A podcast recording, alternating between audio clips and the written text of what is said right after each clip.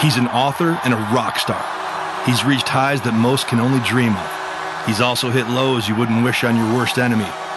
And now he's ready to share that journey and that truth with you on Grind Time with Darren McCarty. Please welcome your host, number 25, Darren McCarty. What's up, you all? 846 on this Wednesday, February 6th. It's grind time with your host. Yes, this is me, four time Stanley Cup champion Darren McCarty coming at you right out of the Radio for One studios in Franklin, Michigan.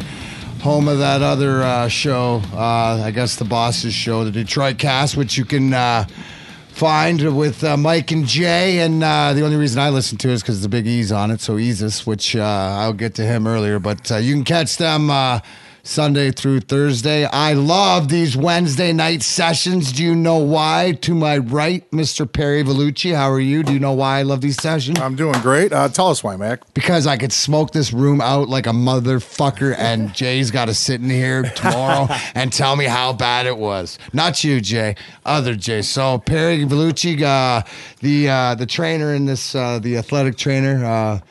Hope you're doing well. I'll get back to you in a minute. Uh, the equipment manager, uh, Tim Krakowski. How are you, bud? Good. How are you?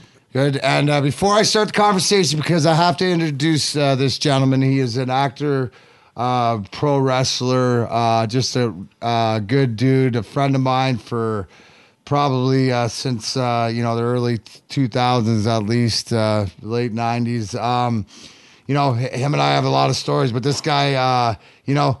All I can say is you've seen him in movies, you've seen him wrestling on the you know WWE, doing stuff like this. You might have just saw him in uh, some of the, the Punisher series and or Ray Donovan. Um, but uh, everybody, uh, welcome my friend and uh, guest, Mr. J.R. Adams. What's going Welcome, on? Welcome, buddy. Welcome. Yeah. Thank you very and much. And if you look at him, and if you can see this, if you're watching Facebook Live, uh, grindtimepodcast.com, you can see, uh, yes, uh, Jay does stunt double um, for Ryan Hearns.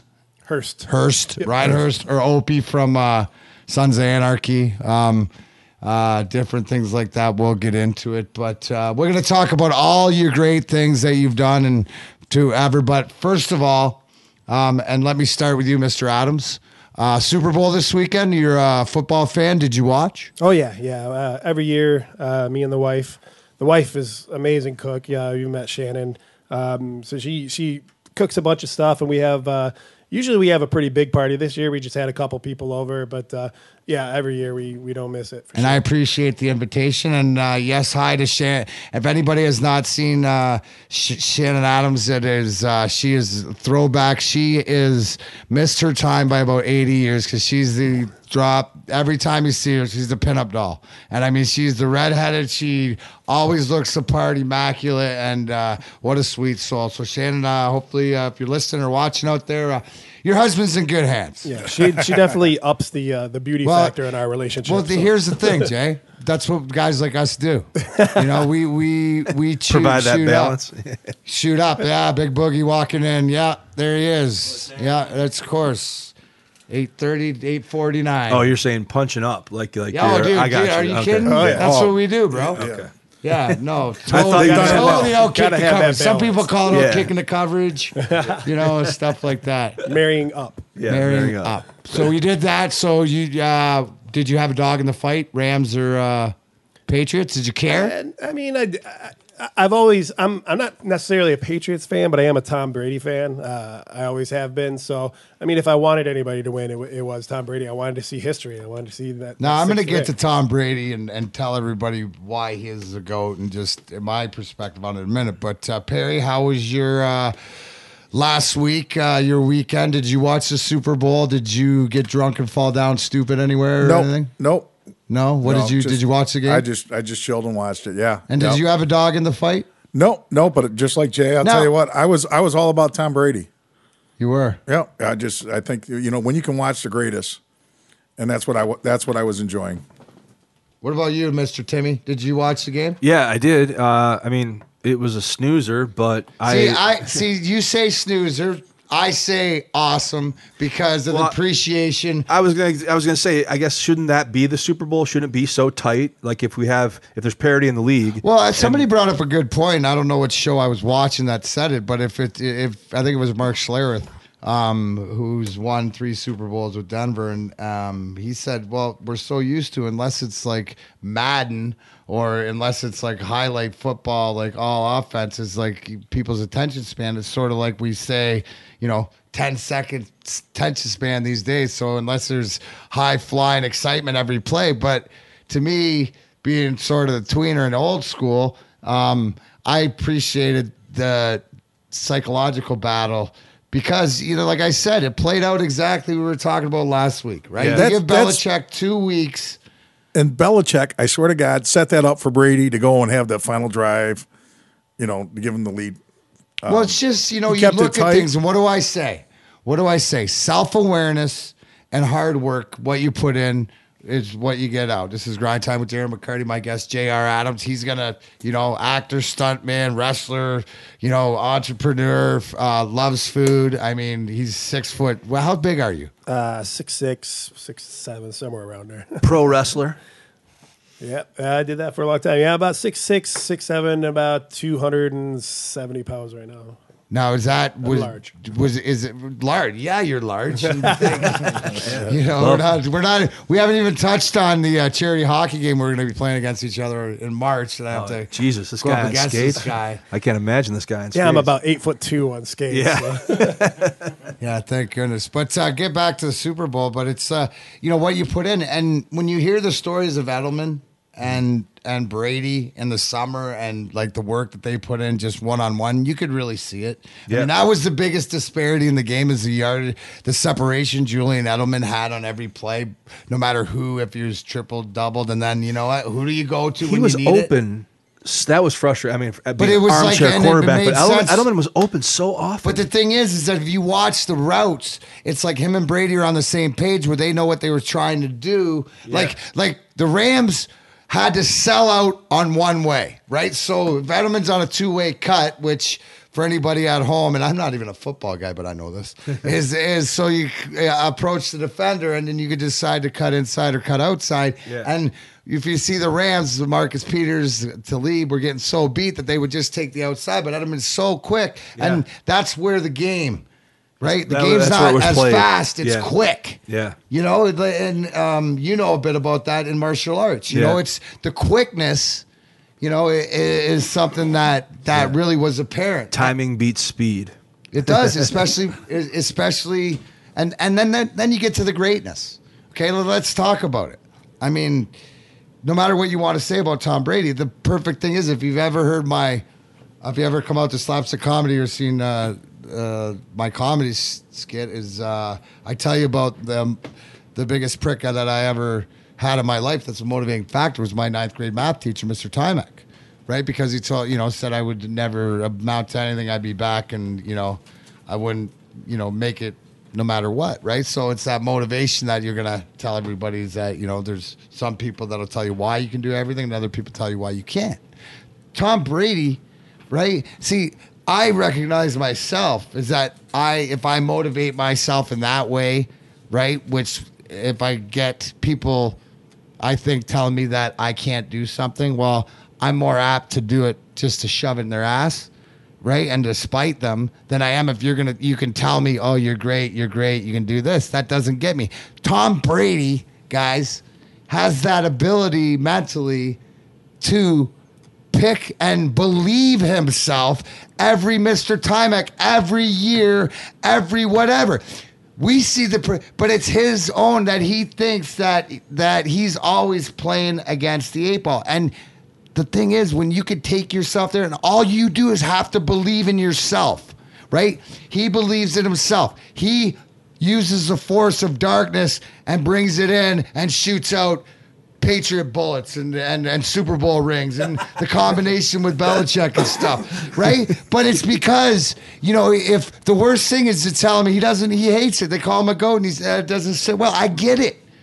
I get it. Some people don't feel comfortable. They need to be challenged. And he just continues to be able to challenge himself. And this is a guy, fellas, He's got everything. He just got his sixth ring. He got Gisela Cockring for fuck's sakes, right? I mean, he's shit. shit. The, I the mean, goat, the goat. I mean, no, but so there's got to be motivation to to be that dynasty, and I think it's one of those things is that you get beyond, you know, this this I don't know whether you like it, you hate it, and you just got to forget about that argument and just say, oh my God, we'll never see this again.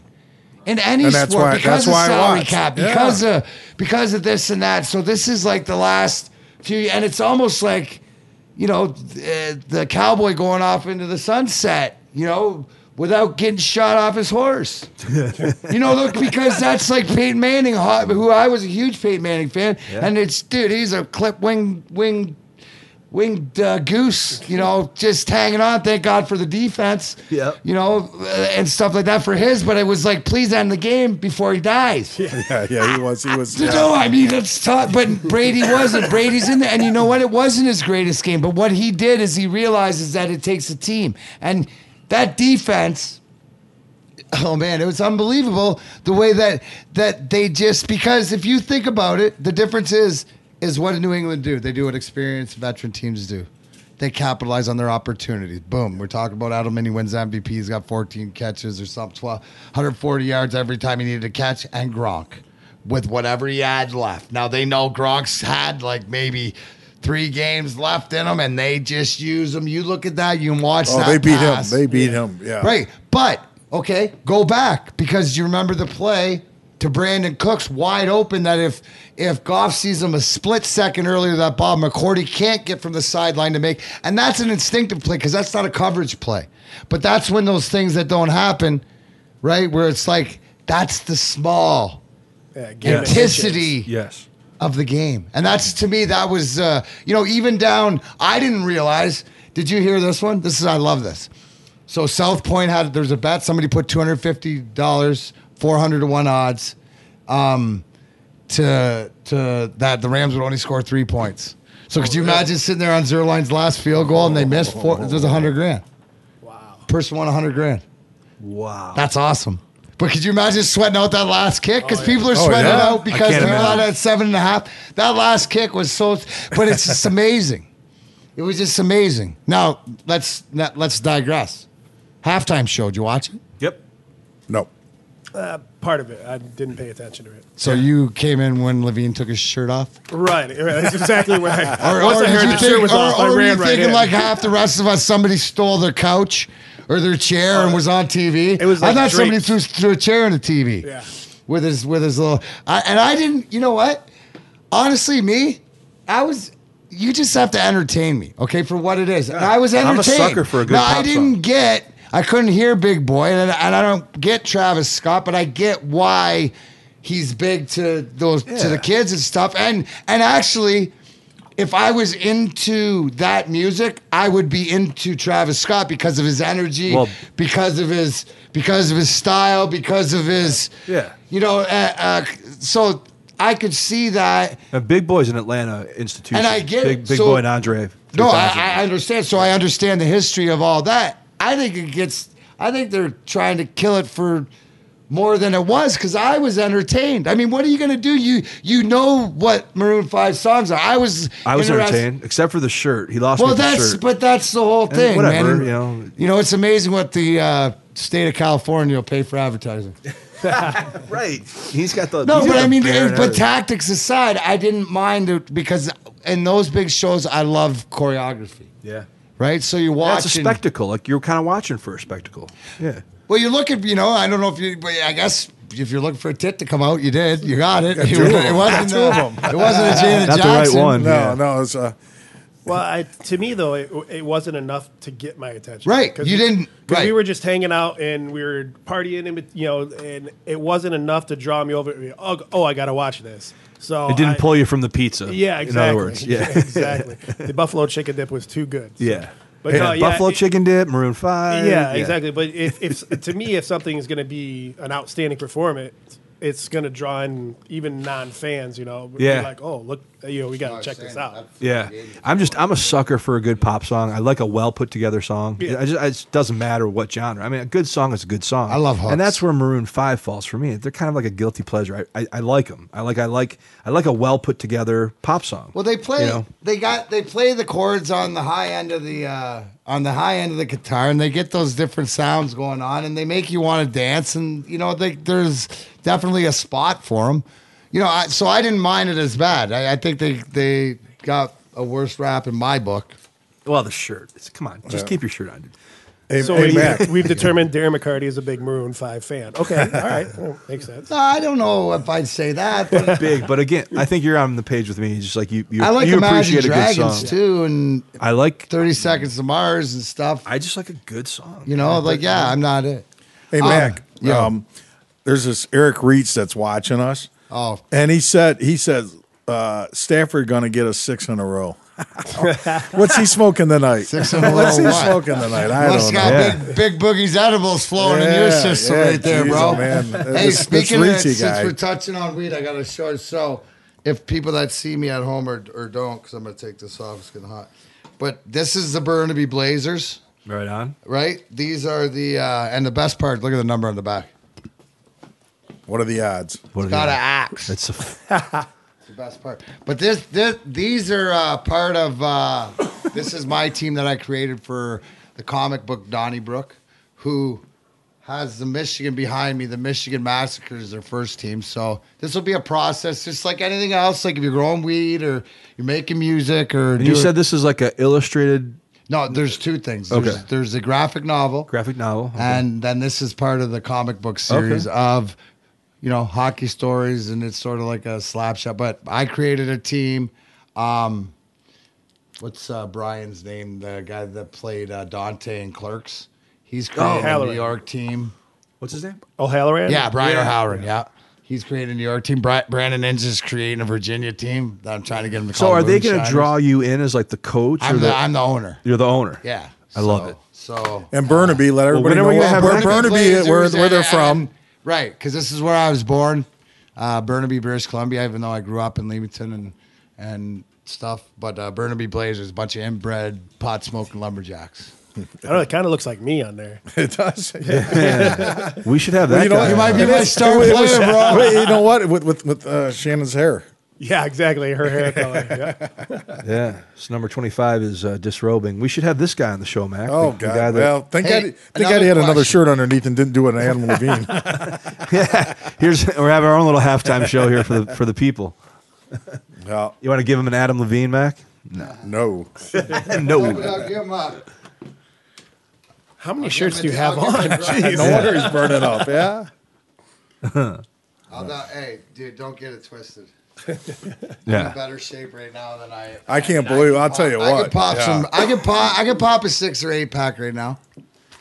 But I don't want to do that to you guys, Adam Levine style, because then that'd be just too douchey. yes, it was. Baby, when I get home, that Cheryl, when I get home, I'm gonna pop some abs for you, babe. um, let's. Uh, oh, speaking because I gotta ask you this because I watched. I'm gonna admit it because it's my truth and it's grind time with Darren McCarty, right? Any of you ever watched The Masked Singer? Have you watched the episode of The No, Masked not- Singer? no, I have not seen You know that what The yet. Masked Singer is? Yeah, I've I've oh, seen the all seen the previews and have commercials. you Tried. seen? I tried. Okay, so I flip back and forth to it, but I was enthralled by this sort of character. So last night, Tori Spelling got voted off as a unicorn or something stupid. But there's a rabbit, and then there's a lion, and there's an alien left, and I think the friggin' lion's La Toya Jackson. Or something. Wait a but it's like you I can't- guess what they are, but it's some pretty, and some of them sing, and then the other one could be. I mean, it's crazy because the one I thought was Kesha, and So are they they wear these. are they unbelievable revealing outfits. only one per show? Do they reveal? Is th- this Yeah, the- Yeah. Oh, they vote them off. so, so you're watching people in masks. But sing. you know, but they're in these car- and they do this dances and they're singing and it's carry. I mean, it's pretty. It's entertaining. I mean, I would pull it up and and and watch it, but it's it's cool trying Yeah. because Tommy So Chong this is- was here's- one. here's a guy who knows TV, Right. right? And uh, who's in those costumes for most of those shoots? Uh, oh a yeah, PA. It's, it's- yeah, exactly. it's yeah. not them actually in the costume until the they end do when the take reveal. mask off. Yeah. Well, we know that. So but- what a brilliant, brilliant production strategy. We're gonna have a season of a show, and the stars only have to be there. Yeah, one- you only once. have to pay him for one episode. See, it's brilliant. Well, I, I mean, I wasn't getting into logistics. All right. Sorry. Yeah. Well, that's, how- that's just Let- how I let- think. let Crushing his I'm dream. sorry. Crushing his dream. Do you have that clip? Oh, we went down a rabbit hole on that one. Oh no. Do we have that right What down? do you? the Well, clip? how many pull up from from the? vo- From I wonder his fight scene.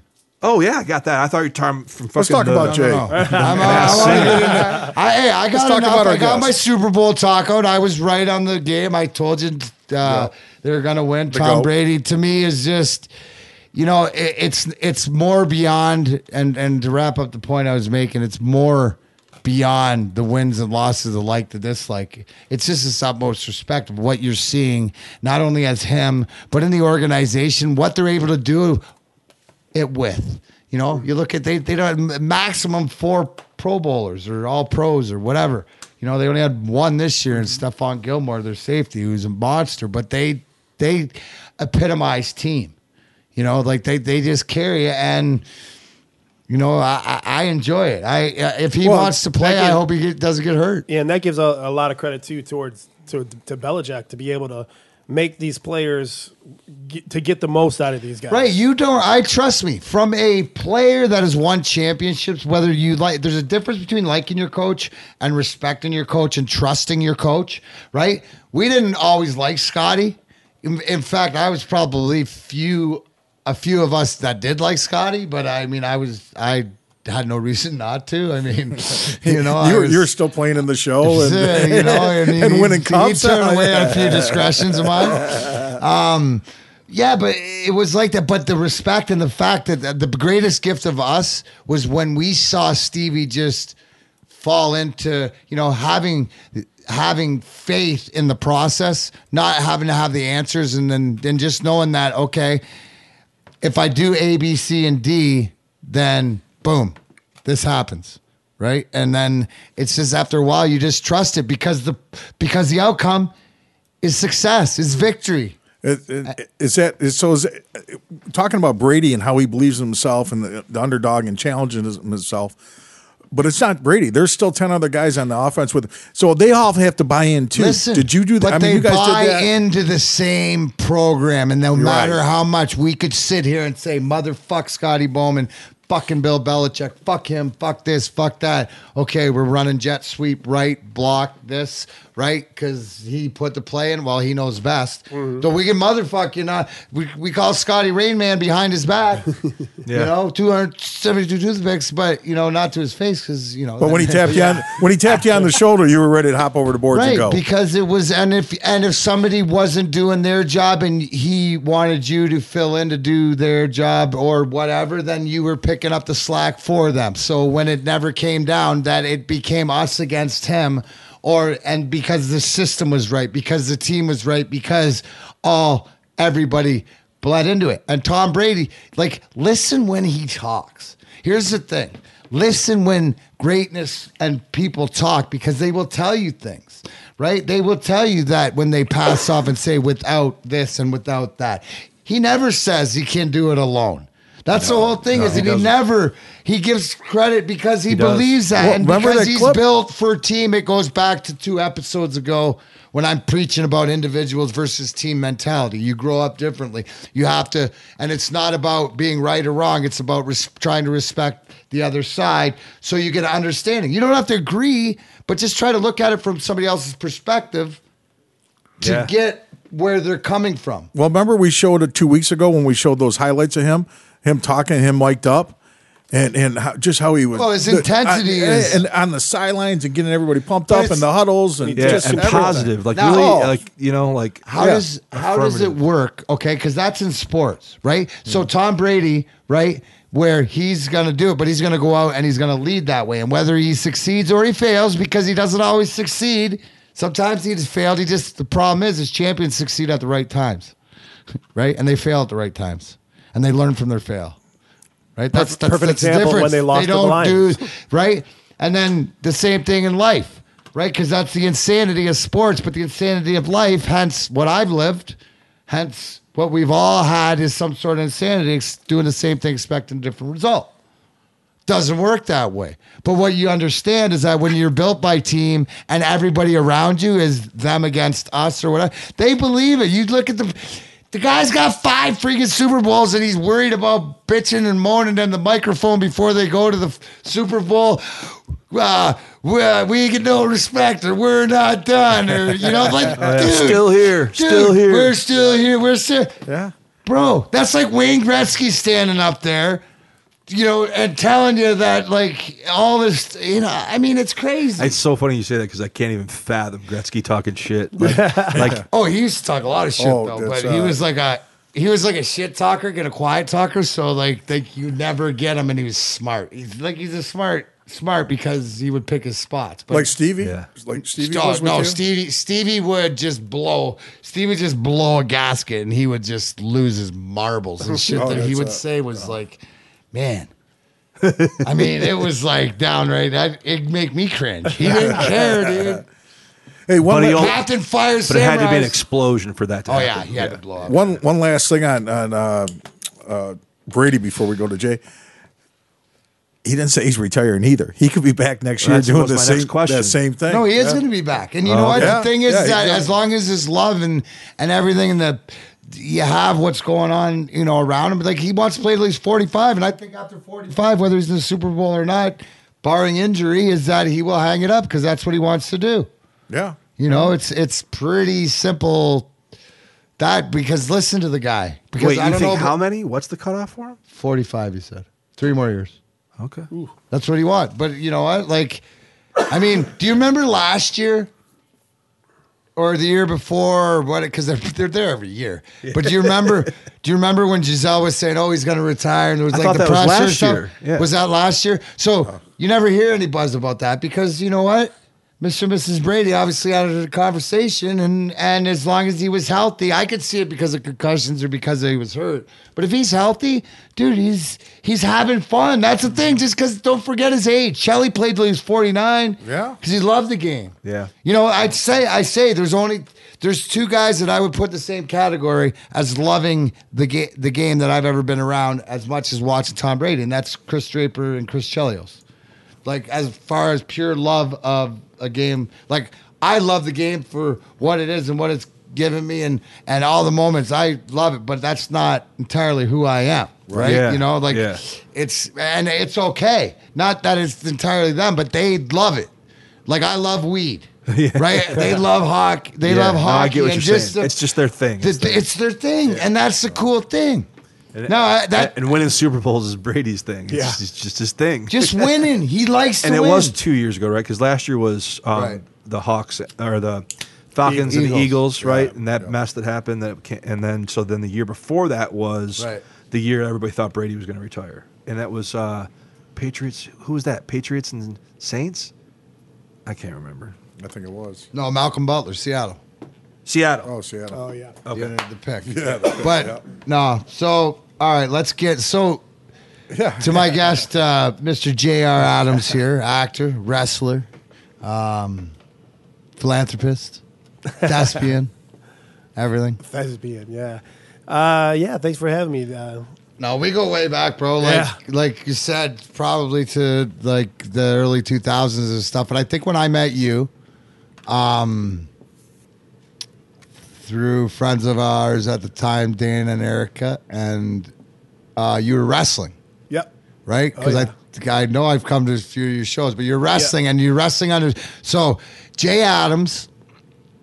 Yeah. let's so start. let- Let's start here. I'm sorry. What came first? What, what did the wrestling lead to acting? or- Yes. Yeah. Oh, yes, Yep. the wrestling led. See, I, I know the wrestling led to the stunt work, led to the acting, all the stuff. So, so I can go back to, um, well, tell everybody, tell my listeners at home a little bit, to give them the backstory, um, where you're from, you know, like give them a little history of you. If they kid don't want to, like, you know, I am IMDb uh, J R Adams, but uh, give uh, the grind time with Darren McCarty listeners uh, a little bit of uh, background, please. Um, native Metro Detroit. Uh, I grew up downriver. I grew up in Southgate. what? What? Yeah, Anderson. Um, yeah, I grew up um, an interesting family back, you know, but that's that, that's a whole thing. But uh, um, yeah, I, I, I love this area. I've I've lived in Florida a couple times, and I've lived. I, I just keep coming back. And uh, uh, even though unfortunately we don't have a tax incentive here for film, so there's not a lot of filming here. I, I mostly work out of town, but I still I keep my my residence here. I you know I've I'm a I'm a Detroiter for life. So That's awesome. So, how old were you when we met? Do you remember when we met? uh, yeah, I mean. Uh, like I, probably 20, 25, 26. 25, 26. So the wrestling, because I remember you. What was your wrestling name then? Well, I used to. I first started off because I used to be on a local radio show as uh, Jay the Cable Guy. That's right. So I wrestled as Jay the Cable Guy for a while, and then I realized that that character I, I can't do anything with that in the wrestling world. It, it- there's only so much you could do. So uh, I completely changed characters, and I became Eddie Venom. Eddie Venom. That's Eddie Venom who's, throughout who's your career. staple. Uh, give us uh, for all the wrestling fans at home. Give me a give me a little synopsis. Uh, what would you describe? How would you describe Eddie Venom? Uh, I was usually a heel, uh, usually a bad guy, because uh, you know, being as as big as I am, uh, there's not a lot of other people in the wrestling world here in Michigan that were as big as me. If So- people are listening at home, he's sort of a little bit smaller, but like a Braun Strowman or a Oh, right, jeez, I like that like. dude's a beast. But that's what I'm saying. But uh, big, if you're looking at Jay, so so if you if you've watched Sons of Anarchy, um, Ryan Hurst, who plays Opie, uh, uh, is who um, Jay has uh, stunt man, stunt double, Stunt double, yeah. double four and different things. So you can picture Jay as the six foot six, two hundred seventy pound biker dude, long hair, beard. Like right now, as you're sitting here, you're you're in. You're like I, I was gonna ask you down the road. Are you preparing for a role right now? Oh yeah, no, I uh, in the stunt world, you just kind of you you grow your hair and your beard until somebody asks you to cut it. So, uh, but I wish I Boom. could. Tip number one for all you grind time listeners at home who want to be a stunt person: grow your shit out until someone tells you to cut it. yeah, 'cause you're Hence, hey, quote unquote, J.R. Adams. That's yeah. yeah, you can always cut your hair, but it's hard to uh, to grow it out immediately. So- There's uh you see at home that is set of the outsiders and stuff. How so take me through so moving from wrestling, right, doing that for a few years. How did you get into the stunt work then? Well- and give me a time frame. I- well, I wrestled for about twelve years, and uh, I ended up breaking my back in the ring. Uh, back in 2000. Wait a sec, that shit's fake, bro. Oh, How you yeah. break your back? Wait a sec. Are you telling me on Grind Time with Darren McCarty that not only, right, it, it's fucking wrestling in Santa? Oh my gosh. Wrestling and Santa. Yeah, I mean, Santa's not real. they're and real. No, wrestling and Santa are Yeah, real. That's yeah. That's true. Wow. So you broke your back? Was it on a? Was it on a move? Was Yeah, It, was yeah. it your fault? Uh, it was it, it was nobody's fault. It was kind of a fluke thing. Um, uh, the move is I had the guy up on my shoulders and then I dropped down to my butt, so it's like a backbreaker on him, and he's supposed to just slide off my shoulders, uh, but um, his legs got caught up around my arm, so all of his weight stayed on my shoulders. When I went down, it compressed my spine and broke one vertebrae, and it crushed another one. So was that the end of wrestling? Uh, it wasn't, uh, but that was the the injury that finally I was like, you know, I'm gonna start looking for something else to do. So this, what year was this? Uh, this is 2011. 2011. So this. So I started looking into that's back when Michigan had a good tax incentive for filming. So there was a lot of filming going on, a lot of movies being filmed here, a couple TV shows.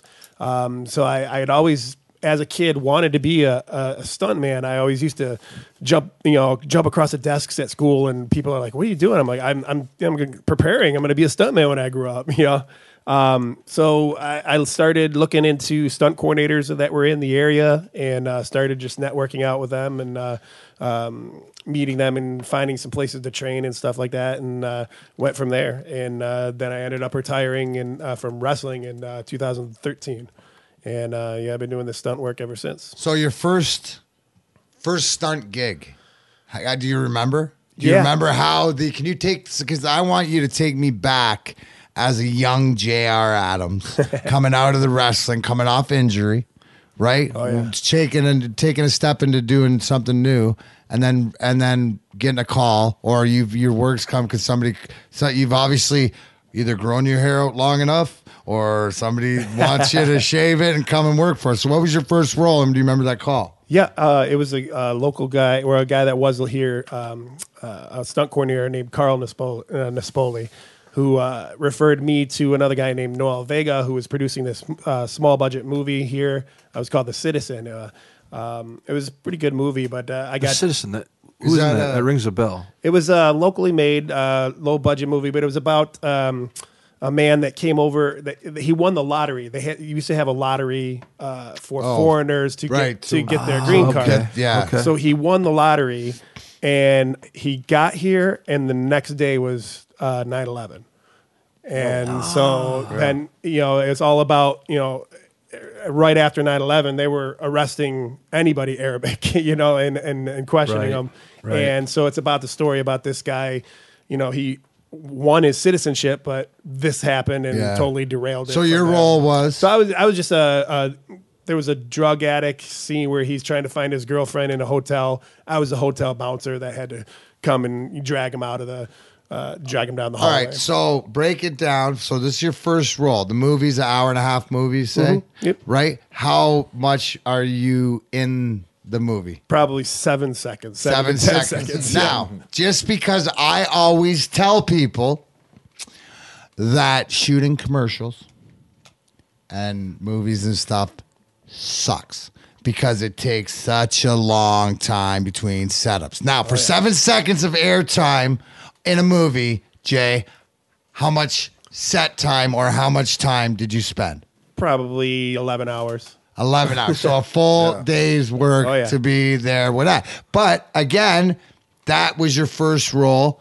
Do you remember how many takes? Uh, probably six or seven. Okay. Yeah, did you have any speaking lines? Uh, I don't even remember. I don't think I did. It was something. Uh, I was actually. It was really cool. I was the hotel bouncer, but the hotel manager was a guy named Ho Sung Pak, who's uh, an Asian actor and stunt guy, and he was actually in the Teenage Mutant Ninja Turtles. He was actually in the Raphael suit. No, sh- Yeah. that's awesome, dude. I, Yeah. I watched that So, shit. so I was in a scene with this. That, my first uh, gig ever. I was in See? a scene with this guy. I was like, "This is the coolest." yeah, dude, but but you appreciate that as being, you know, just because you you're that you know sci-fi sort of comic uh, geek, you know, Oh, yeah. stuff to be around around that world to be able to to get into it. So you so you shoot that, and then obviously more opportunities come up, or did, did that lead you? yeah, I, I did that. And Check then, him out uh, on SmackDown, dude. I know, dude. That was, What's- at- up- that what's was up at that the Joe. Mohawk? That was at the Joe. Uh, Oh, yeah? yeah, that was uh, on SmackDown. It was on. Uh, Look at you, dude. Was- That's it the big sweet. show. Nice. Yeah, it was awesome. Yeah. Um, uh, that was uh, one, and it was cool because it was at the Joe, which I, you know, go, growing up, I always used to go to Wings game and w- wrestling uh, shows there at the Joe. So for me, that was gigantic. Wow. no, that was the, see, but that's the whole, the whole, the whole thing. So it opened up your eye of something. Was Yeah. it when you even know? So I always tell everybody, embrace the suck. If you can embrace the suck, then you can do it, right? So the eleven hours being there, but you realize you want to do it again, Yeah, absolutely. right? So you you Went from there. I got an agent here in town. I did. Uh, uh, I did a uh, five-hour energy commercial that was a nationwide commercial that you know was playing all over the place. Um, uh, yeah, and it, you, with the stunt work, and just slowly meeting new coordinators and just networking, getting your name out there. And for m- for me, uh, especially with my size, it it's, it's it kind of helps me, but it also kind of hurts me as well. You So- get pigeonholed into roles. Of, well, there's not too many actors that are my height that I Right. can That's double. the thing, and everything is so small Now, now, what about- with HD that yeah. everything's What every actor's about- like five six or What five about eight. Exactly. Do you get called a lot for like you know like a show like the like a Viking show or like you did the Outlander or I'm surprised stuff you like have that? a- Does an that arc. You should have an not- arc or on games Viking. of Game of Thrones or or how does that? I'm trying to want people to understand at home. How does it? You know, because people might think. Well, dude, I mean, yeah, you- you're this big. I mean, there's like you're the perfect guy for Right. Trey, all in the every movie of this guy. You know, like, Right. does it? How does it work? Is it just Yeah, why aren't you playing every big burly guy in Hollywood? Well, Like- that's what I'm working on. I'm still- Well, I think you're doing pretty good, man. Yeah, no, I actually, because you know, uh, doubling for Ryan is is awesome. I loved it. We did two uh, seasons of a show called Out, uh, Outsiders, and it was the two funnest summers I've ever had in my life. where were those spent? Um, we actually shot that in Pittsburgh, so I spent almost all summer, you know, two summers in a row in Pittsburgh. Now, how was the shooting schedule for that's a television show, correct? Yep. Now that's uh, how many episodes? It was an hour long, uh, hour long drama. So it was, and it was 13 episodes a season. Right. So and then shooting would take a couple months, or Uh, we shot. Usually, we'd start right around the end of May and finish up in October. So I mean, we it, it takes a while, especially with these hour long dramas. And we had a lot of stunts on ours and stuff like that that uh, require a lot, you know, a lot of extra time. right. shooting. So so bring bring it into so if somebody was watching, say uh, Outlander, and, and I'm going to get to this clip that I have up of you and uh, Ray Donovan, which is a Showtime movie, and it gets to show you, which is sort of that's sort of where the epitome of, of where you come up. I mean, the sh- the scene in Ray Donovan's dope. I mean, that, I Oh, mean, thanks. But man. but Is but I want to I want to like in order to um, lead people up into that you know moment of what it takes to to do these stunts and to plan because as a stuntman now you're not an actor where you have to do the death defying things. I get um, the, I, I I see it as the fun stuff. The actor gets to do all the words, and Now, I get to have do you all ever plans. have you ever come close to dying?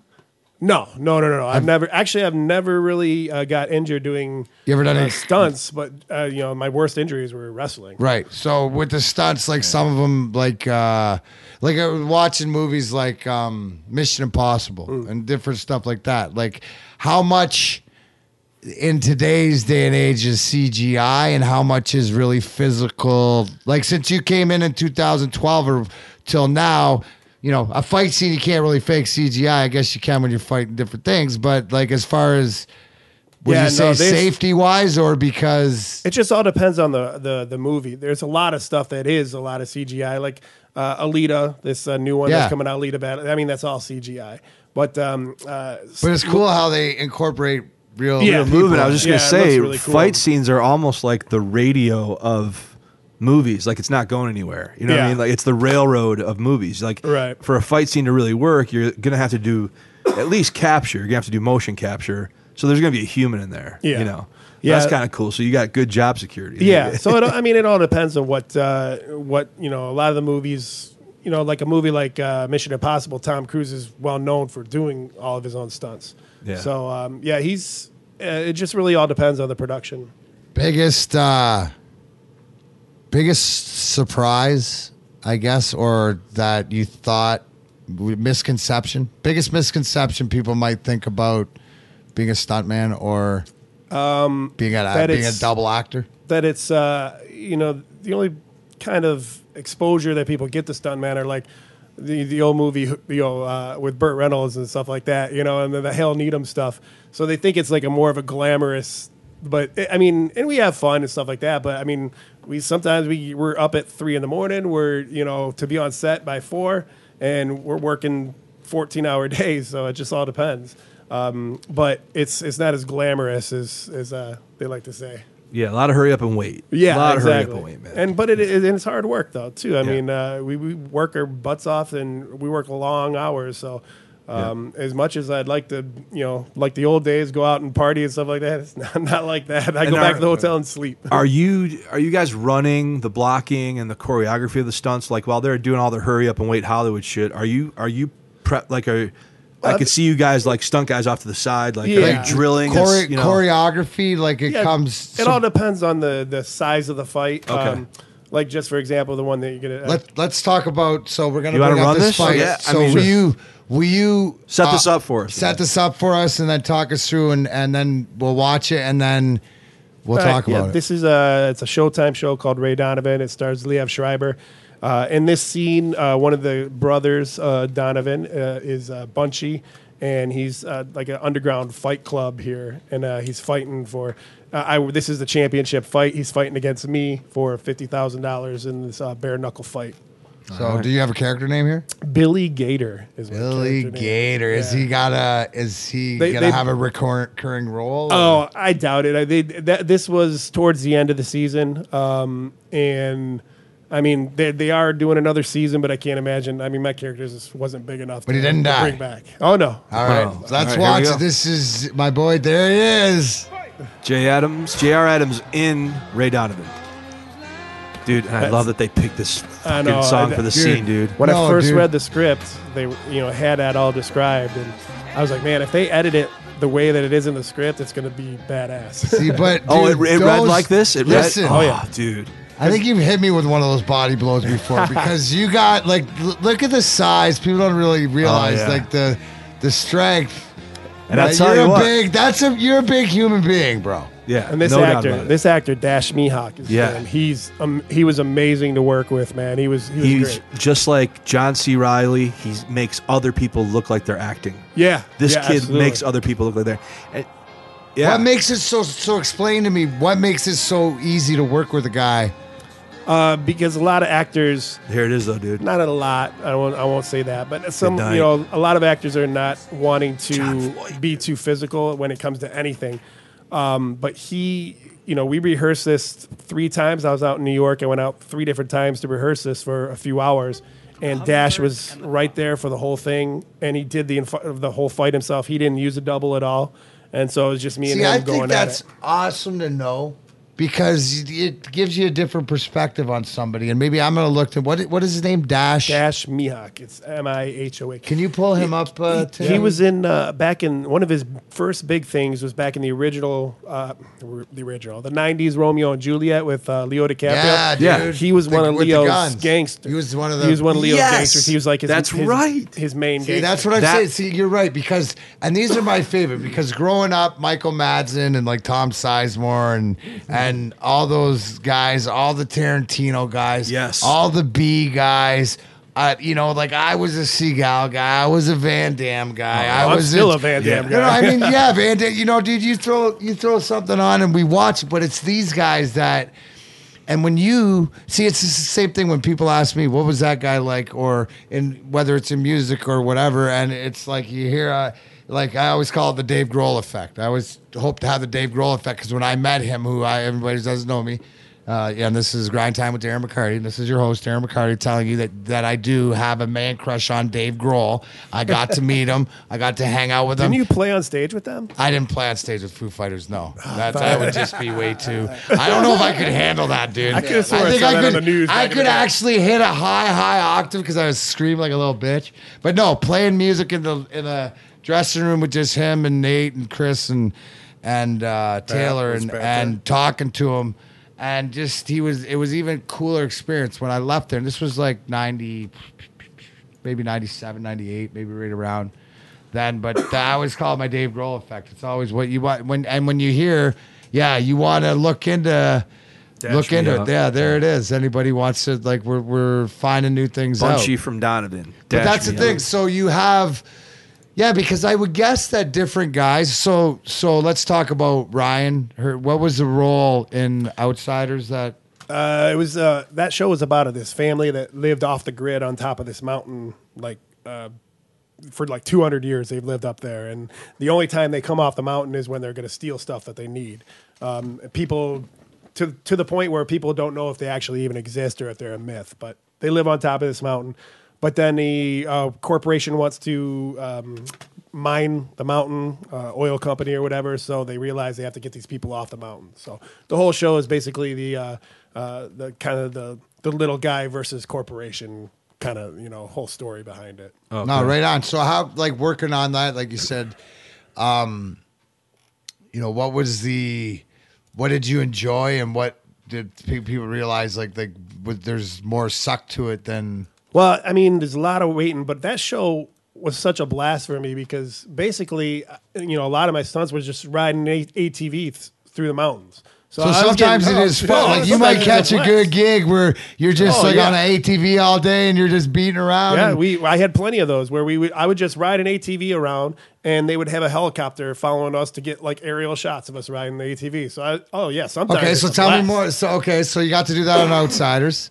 Tell me some other fun stuff like that you remember that you enjoyed. Like that's like, you know, But I I always like uh, just kind of in between, just hanging out with the actors and learning from them. Uh, that show in particular had uh, a guy named David Morse. Uh, who yeah. played the Oh, father. dude, yeah. And that Now, guy what- what can is you- amazing. like when you say that when you sit around and you know like we like because you're gonna sit around like um with a bunch of alumni guys and hockey and you're not going to learn anything because you're not going to learn anything hockey or whatever. If you're gonna around a goalie, some- you're gonna you're get gonna learn some new swear words. You're going to learn some stuff. But what do you? How does that happen? So you're waiting between and then just just good dudes and Yeah, absolutely. Uh, especially want to get to know you or just strike Yeah. up a conversation and Well, a lot of times too, because uh, you know, me and David would be would be in the uh, makeup chairs next to each other for a while, and you know, we- uh, that show had a lot of uh, tribal tattoos and stuff like that. So you know, he would have to get his wig, and he had short hair, so we'd, we'd have to get our wigs on and get our makeup. how long on would you be in like that. Uh, I was usually in makeup about two hours if they were because they would have to cover all my tattoos on my arm, and then they put the fake. Now, does that because you have tattoos, uh, flame, you know, all Yeah. over? Does that hinder sometimes, or can they Uh, get rid make, of it? No, make, makeup departments can airbrush right Okay. over. They're really good with it. that's good. I was worried for my next role. Yeah, got, because that um, Ray Donovan, worried- I- Ray Donovan, they I put was a bunch worried of when they called me Timmy because I got my my sleeve. You were worried about getting that James Bond call. Is that what it is? Yeah. Double O D Mac. Hey Jay, I like we. I got a we got a listener, uh, uh, Joe Consiglio. He, he was wondering what kind of pay does a stuntman get? Uh, well, that's the best part. I'm in the same union as the actors. Oh, wow. so we have uh, we have minimum con. You know, our contracts we have minimum that we have for eight hours, which is a, Right. It's good, and then we get bonuses for however dangerous of a stunt that we do and stuff like that. So now you you brought that up. That you brought up the point is that um, because at our last conversation where I saw you at the fi- uh, frozen fish fiasco outside, and you mentioned that you were on your way to the Imagine because you're involved with the stunt. You, or Well, how the does Screen Actors Screen Guild. Actors Yep. Guild? Yep. So what is that? So that's a, a huge deal, right? Because Yeah, the Screen Actors Guild, which they have their own. Hey, Timmy, let me. Perry, let me tell you this: Grind Time exclusive. Whenever you have your own awards show, you're a big deal. The Screen Actors Guild has its own awards show. Yeah. it's a big deal. I guess we need an award show for Grind Time with. Well, we'll get there. We'll get there. Yeah, the so year enders. I'm a I'm a local uh, one of the local board members here uh, for SAG SAG AFTRA. so how did you how did you get into that? I just got more involved. Uh, went to union meetings that they were having and stuff like that. And um, Did talk- that pick up a little bit while the tax incentive was in place? Did the Oh yeah, did it was SAG a lot. kind of pick a up a little bit? Okay. Well, yeah, SAG. I mean, SAG's a, the. I mean, it was Well, I just created. meant, was yeah. there like more SAG energy during that incentive thing in Michigan? I Yeah, mean, because to uh, more people were becoming eligible to join. Yeah, yeah. because you have to, you know, with the union, you have to do a certain amount of projects before you're even eligible to join. So. right. So then, for a minute, Michigan people were kind of getting enough to be in the get. In Yeah, the, yeah, absolutely. Um, so I got I started getting involved and talking with the the lo- local president and told him I wanted to get more, more involved, and he said there was a board seat open, and uh, so um, uh, so I volunteered and got elected in, and uh, Cool. So now we we do all sorts of events for our local uh, members, uh, and then this one was we did a viewing party for the SAG Awards uh, at Imagine. So how many members in in Michigan then? Uh, actually, we just had a thing come out. We have 911 members in Michigan. Okay. obviously back in when they, we had the tax incentive, we actually had uh, a lot more. Yeah. Um, but a lot of the people have moved down to Georgia, where a lot of the filming is, uh, or New York, wherever they go from there. But yeah. we have. Uh, Man, they do a lot of shit in Georgia, don't they? Oh yeah, Georgia's Georgia's the new Hollywood. Absolutely. yeah. Boy, you see that Georgia Peach uh, film, the Georgia Oh, yeah. film thing, in tons of productions. Yeah, all the Marvel movies are all filmed there because they have Pinewood Studios, uh, Okay. which is a famous studio from London where they did the original Star Wars movies and stuff like that, and some of the old James Bonds.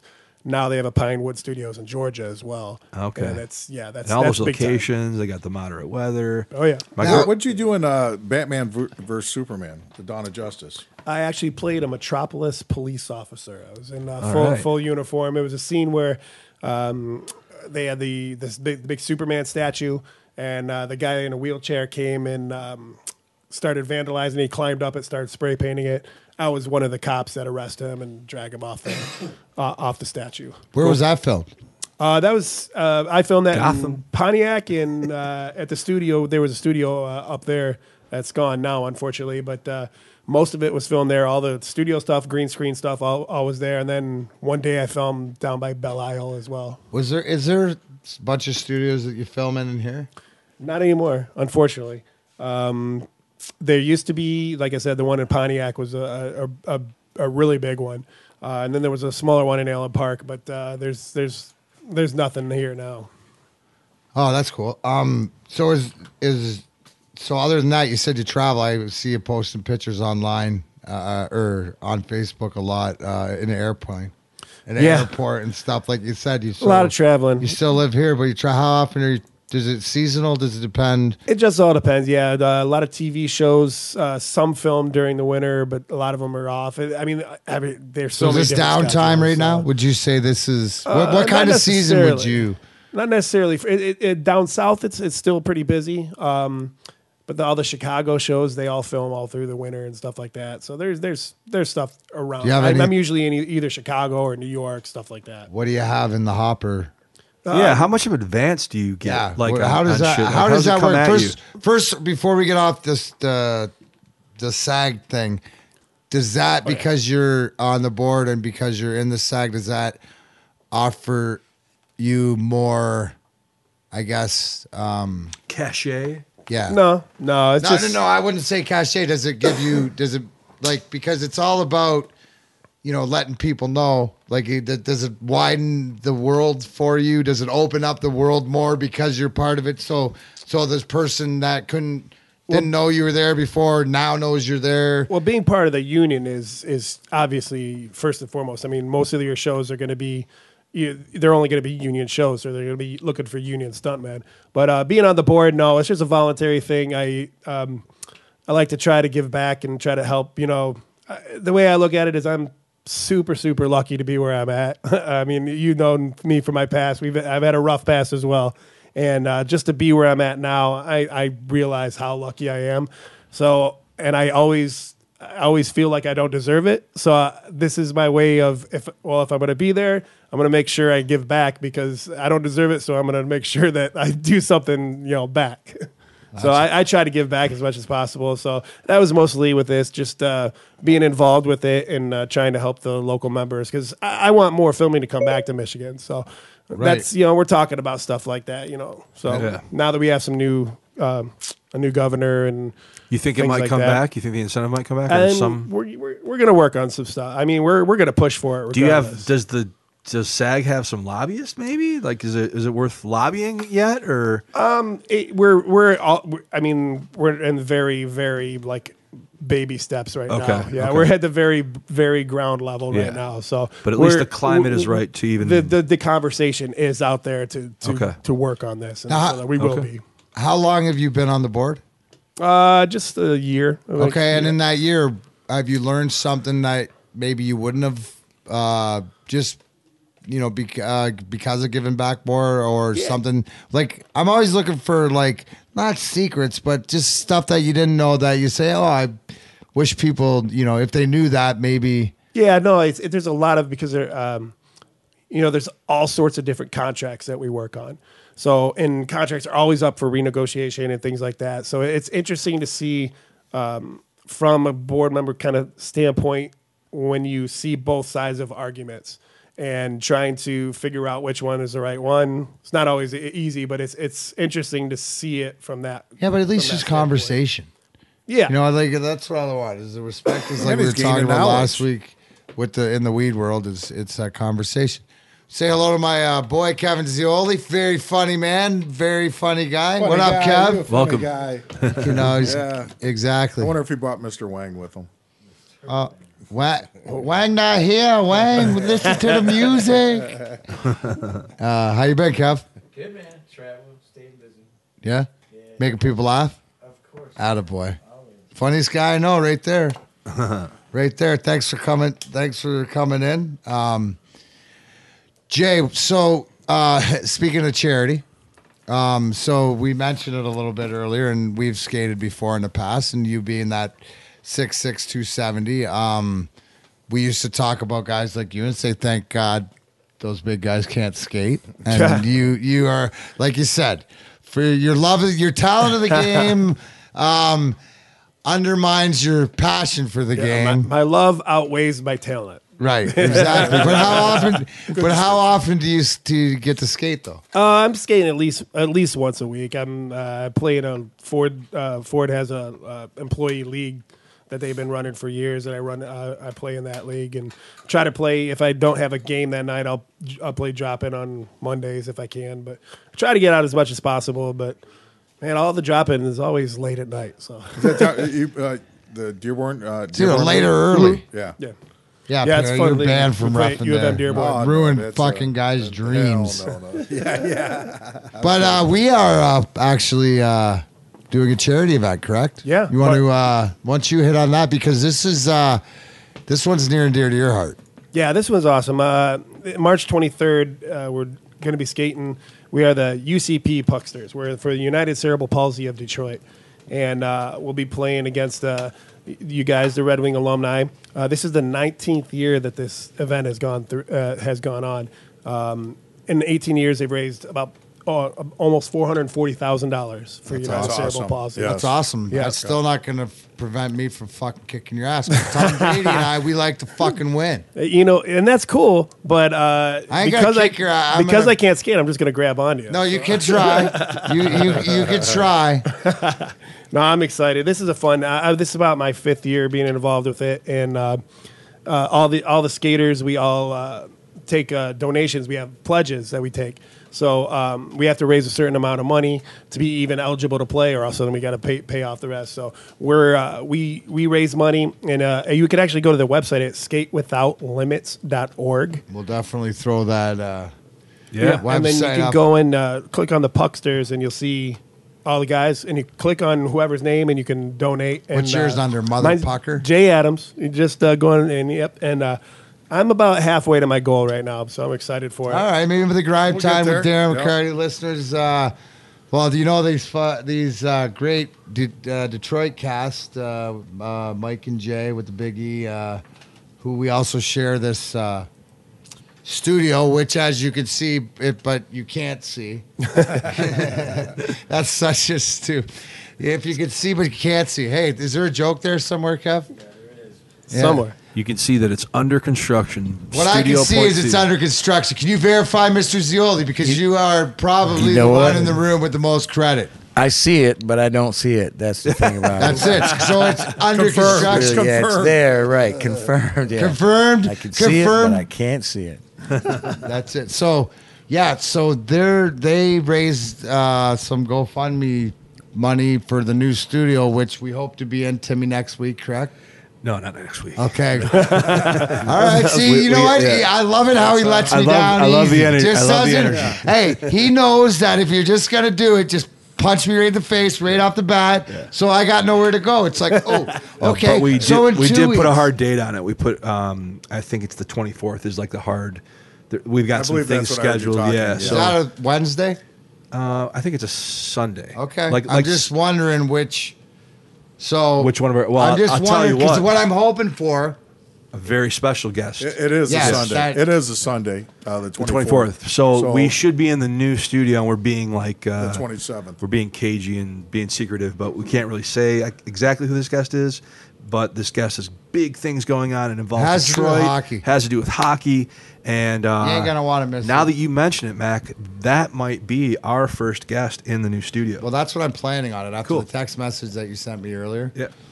and said that that I would want it to be. I think it would be apropos. Yeah, and trust I- me, guys. I- I agree. uh, the one, the one thing you know, like around here, and so, like uh, we were talking with Jay about the you know new studio, just different stuff, raising money for charity. Everybody's got something, you know, and that is just awesome. And and it's like we try, you try to give the best you can. And uh, I was trying to, I'm going to try to next week, guys. Marty Sheedy, our buddy, Project Scissorgate, yep. is just crushing it in Peru. You know Marty, right? Dude, he looks so never met him. baller. Marty looks he's Oh, having man, so he's much just- fun. Can you He's pull- got he's got the hat on. Yeah, I will. yeah, there's UCP. Yeah, there, there it is. Yeah. Uh, Yeah. So, And that's what the, the, the sled hockey. Oh, that's bro, what, did you Talk try about that? that. Talk yeah. about I, that. I, I have I haven't done it. What the it's so hard. Oh, I know. That's I. Well, what we do is we have a at this game before the alumni game, we do a sled hockey game with the uh, um, the Grand Rapids Sled Wings, and so we and they're great. They're so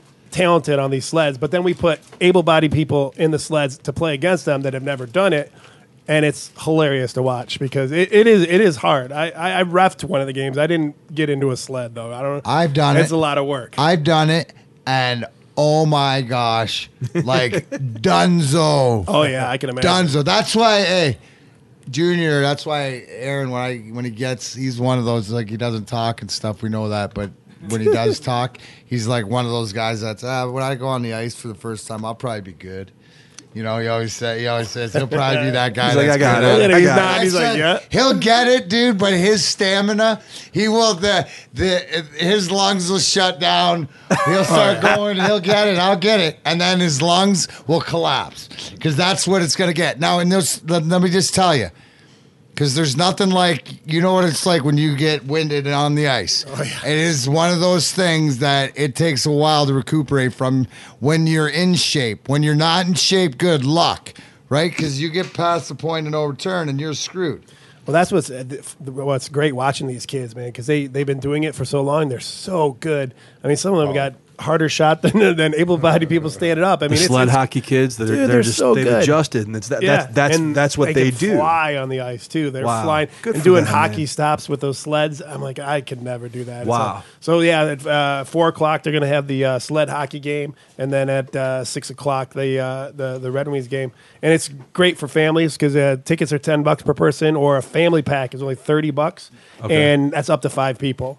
So and children uh, uh, age five and under are free, and there's an after party, a pizza party up uh, up upstairs uh, for 10 bucks a person if they want to go as well.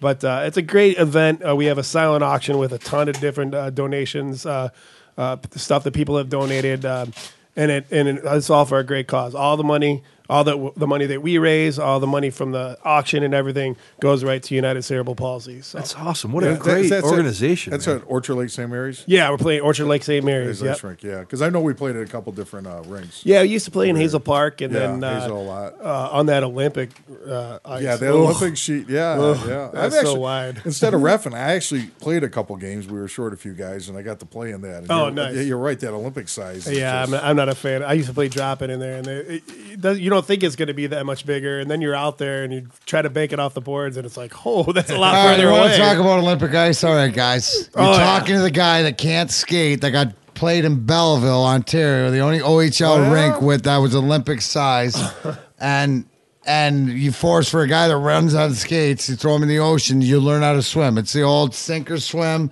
You'll learn how to you'll learn how to figure it out. Now, the bonus to that, right, is when you figure out how to do it and you beat the shit out of everybody your age and younger. Uh, and then in a big ice, when you step over the line and they back into the goal line and you got all day to unload, you know, that's the benefit of the big ice. It's, uh, it, it- it's so funny you say that, Mac. We, we've got a, a guy watching on Facebook, Mike Verboda, and he said, "Thanks, Mac, for signing my card when you were with Belleville." Oh, there you go. Yeah, all right. Yeah. So I mean, we got. I, I, I'm assuming he's still in, in Belleville. Still alive. in Way to go, Mike. Yeah. Yep. He said Yeah, were hi out. to everybody out there uh, across the land. You know, Yeah, now, now that we're- grind time with Darren McCarty, our guest, uh, Mr. J.R. Adams, uh, stuntman, actor, wrestler, retired. But I seen you. Uh, you've been moonlighting, bro. Uh, you there's got a in couple there of, for uh, some. There's a couple of uh, Listen shows now, are you, hey, in a while. are you like Bobby the Brain Heenan? Shit, are you in the ring doing some stuff that you can't get hurt, or I, I'm well. I might have had a match uh, last week. That's just a just like that- the, just like the new room might be there, might not. Yeah. be No, there. no, I no, because I see. You know, that's the one thing is like follow you still dibble dabble because you must. Well, you- I do this you one. The, the one show I did uh, a couple weeks ago is called was called the Squared Circle Review. It's a um, carnival sideshow uh, wrestling show. So we all do like carnival characters and stuff like that. So for the longest time, I was the strong man. I was Gunther T. Strongman. But then I got bit by a werewolf, so now I'm a werewolf strongman. So I can't not do a show like that. It's just way too much fun. I get Yeah, to get made up it, like a werewolf, and I go out there and I howl, and I, you know, it's a blast. yeah, it's like you, you had me at werewolf. I'll, Yeah. I'll, I'll be there. No, you, right, dude. You had me on like when you got bit by the werewolf, and like, man, now you're a strong Everything man werewolf, changed. bro. Exactly. You're a lycan, and then like, dude, you're sort of like that combination in Underworld, and then, wow, man, that's my friend, man. Hey, don't mess with my friend. He's a lycan. Uh, Have you met Jay? He's a lycan. Yeah. Um. Yeah. What- but what'd you so do now, on oh. now with grind time on iTunes and Spotify and what else, Tim? iTunes. Uh, I, I can't. I can't say Spotify. that we're on Spotify yet. We're not. I just threw that out there. Uh, 'cause that Stitcher. was- Yeah, yeah, for sure, Hey, good. Stitcher. Right, Kevin's not what we do. And not what I learned. See, Kevin Zioli here, who's one of my comedy mentors. He uh, has just flown in from Istanbul or something. He had to go get no because he only smokes the best hash in the world. He's been telling me. So he got dropped off private plane, boogie, whatever. Like, how you been, Kev? I've been good, man. So where you been? You've been traveling and Feeling making good. people laugh? Yeah, you know what's funny? I got to go to Atlanta next uh, next Wednesday, and I'm going to be right up from where the Super Bowl was, so that's kind of cool. You know, right by the big Ferris wheel. If you saw that, and all the Super Bowl shows and So all the pre-shows. strippers that made bank while the Super Bowl was there, they'll be coming to see you. exactly, they're going to be make dropping jokes. their money Yeah. for me. Yeah. They're getting the double. They're gonna make it rain load. on Circle you. of life. That's me. yeah, that's me. I'm like a double stripper, all in myself. man. Did Bro, you see where that stripper is right across from the Mercedes Benz Stadium? Did you see the the, Oh, Vi- yeah, the Vice yeah. piece about that? Uh-huh. Listen, I, all I know, dude, is that people out there look up my man Kevin Zioli. If you ever get a chance to go to him, because this guy Absolutely. is the only guy I know that has a story of getting so many different animals high, bro. This mother, this dude, he it is unbelievable. I'm not ruining it. No, don't. I'm No, moving- no, dude, you told me a bunch of shit. Like you learn things from people. I learned what- I, am not gonna, cause you have to tell them. I learned what people are capable of, man. That's you'd be surprised what people admit to getting high. Animals they admit to getting high around the country, man. They will, man. It's it's everything. Cats, dogs. I mean, if you, I heard if you, somebody told me if you get a dog high, it will stare at a ceiling fan until it falls over. They'd be like, er, and then it's out. Like I a cat would tweak out like a meth head and be all tweaky. But they've said like they've said uh, cats, dogs. I've heard chinchillas, rabbits, snakes, frogs. These are things that people have gotten high. They've got 'em man. high. They've gotten them high. And then I, I'll, I will admit, I admitted on stage, you saw me do it, that I have actually got an animal high. I mean, I'm not proud of it. I was actually, I, I got a, I got a deer high. Yeah, remember I was telling you about You did- that? You did. You- Walking through the woods, smoking a joint, come out of the woods, bam, there's a deer. So whatever I do, I just start blowing the deer's face like. You know, no, I'm gonna tell you something. A cat, a dog might stare at a ceiling fan. Cat might tweak out, but a deer won't move a fucking muscle, man. They won't. Because I was doing it for like 25 minutes, man. I mean, didn't even bat an eyelash. And then I realized it was in the neighbor's yard and it was a statue. I was like, bro, you're a true story, True bro. story, man. Yeah. should see that deer now. What about? Uh, I like the one. I like about the fish. You got the fish eye. Um, I was so in yeah, Jackson. actually, actually, I saw Kevin just Saturday. Oh, you do Jackson? We, uh, I'm doing Jackson with you on the 21st. Yeah, ja- that's at. Uh, I just did a promo for that. That is at Nightlight, I think. Yeah, I think so. Nightlight. That. Um, Tim, do you got? Uh, we. What do you got coming up this week? What do you got coming up? I am going to be in Coshocton, Ohio. Try to say, I know, you know. Where is it's, that? Uh, it's actually the uh, comedy capital of uh, Ohio. Coshocton. No, that's bullshit. I was man. just no, like, no, I, I was, well, my next man. question was, is that a big thing? I'll probably, I mean, been a- is that a big thing to drive through and go comedy capital? Wow, Coshocton. Do you know where it is? Dude, or you I gotta am- have to Google it. I am a comedy whore, man. If there's oh, money, I there, get- I can, you know, I'll, I'll bro. You no no. You're about doing it, you're about sharing, spreading the the big freak sex monkey everywhere, That's bro. everywhere, man. I mean, that's a big freak sex monkey coming to your town. That's it. So whole we're caravan. We're doing Jackson. Jackson will be fun. Should do some morning radio with my buddy Scott Clow. Maybe if we, you know, it'd be fun. Nice. Hell yeah, you should do Yeah, that. yeah. I guess he's a, he's What's a uh, morning what's, DJ out there. What He's metro area are we talking about? What what city? It's in Jackson. Jackson. Yeah. What station is it's your guy? It's a country station. I can't recall the, the call letters on it. Oh, dude, you should do that, Mac. If you can. W country country country. W C U. Don't spell that wrong. No, you did, man. You better get a good speller in there. That's funny. I, I, I was Yeah, let in- me let me know. That'd be good. Yeah. You know what's funny? Can I say this one thing? Because I was, I was driving down my street, one of my str- side streets that I noticed the other day. My my fiance Shauna was with me, and, and she said she went by the sign, and I thought it said artistic adult in the area, apparently it was autistic adult is what it was eventually. But I was the first thing I said to joke around. I'm like, well, hide all the paintbrushes and easels. You know what I mean? And she's like, I don't get it. I'm like, didn't it say auti- artistic uh, adult in the area?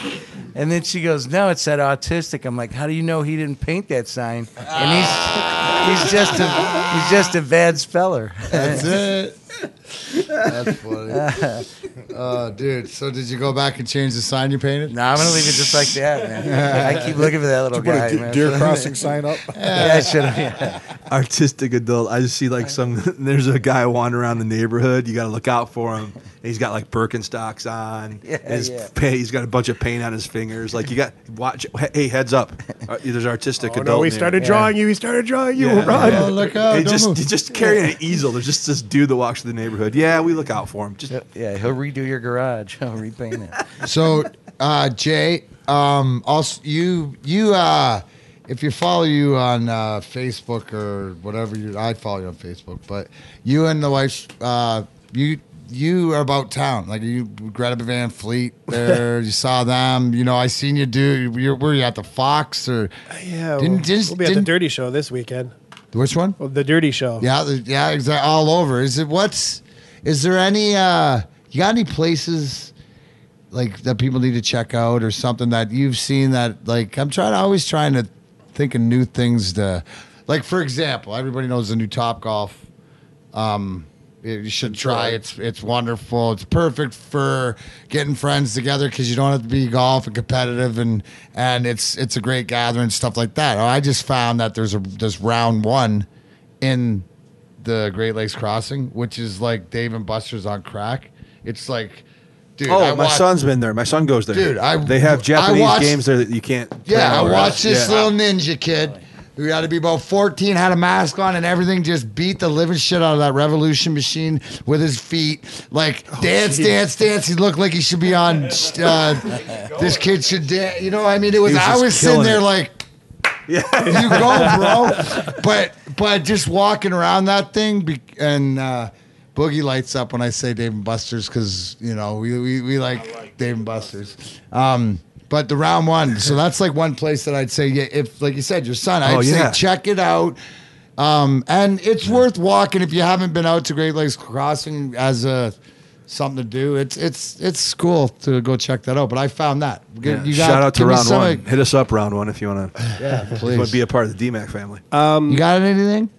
Well, I mean, it's not a, a secret or anything like that, but my buddy uh, uh, is a, the head chef and owner of uh, Mabel Gray. Oh God, dang, dude. yeah, that He- place what's is his name? fantastic. James. Oh, Uh, he's James awesome, bro. He's been on TV and s- he's been Yeah, on, yeah, he was on Top Chef. Uh, Bro, known- I've known eaten him for there. years. He's Uh, we were great. there. Aaron and I. at? Aaron, we should have him on the show. Aaron and I were actually there uh, like three years ago with Tommy Chong having dinner and stuff. Oh, We- yeah, absolutely. We should have him. I would love to have him on the show. Love yeah, that. he's a great dude. Where- yeah, he's on that the, at, Jay? uh, it's right on, it's right on down John from R. BDT's. Yep, exactly. Right, uh, it's just north of Nine Mile on John R. Didn't they just win an award or Well, he was up. He was nominated. He's a James Beard uh, nominated. Yeah. which is like the top, the top Yes. chef award. Aside I don't from, know uh, too much It's about like it. a 'cause I'm not Nobel sure. Prize of cooking. Yeah, no. exactly. And, Yeah. uh, he goes all over the country. He does specialty dinners for uh, you know these people all over the place. But um, yeah, I've known J- uh, Jim. He got I- I Aaron knew eating him as vegetables. Jim- That's all I got to say. That never Oh, happens. me too. He has uh, he has he makes stuff up that I would never usually eat, but he just he's like, trust me, Jay,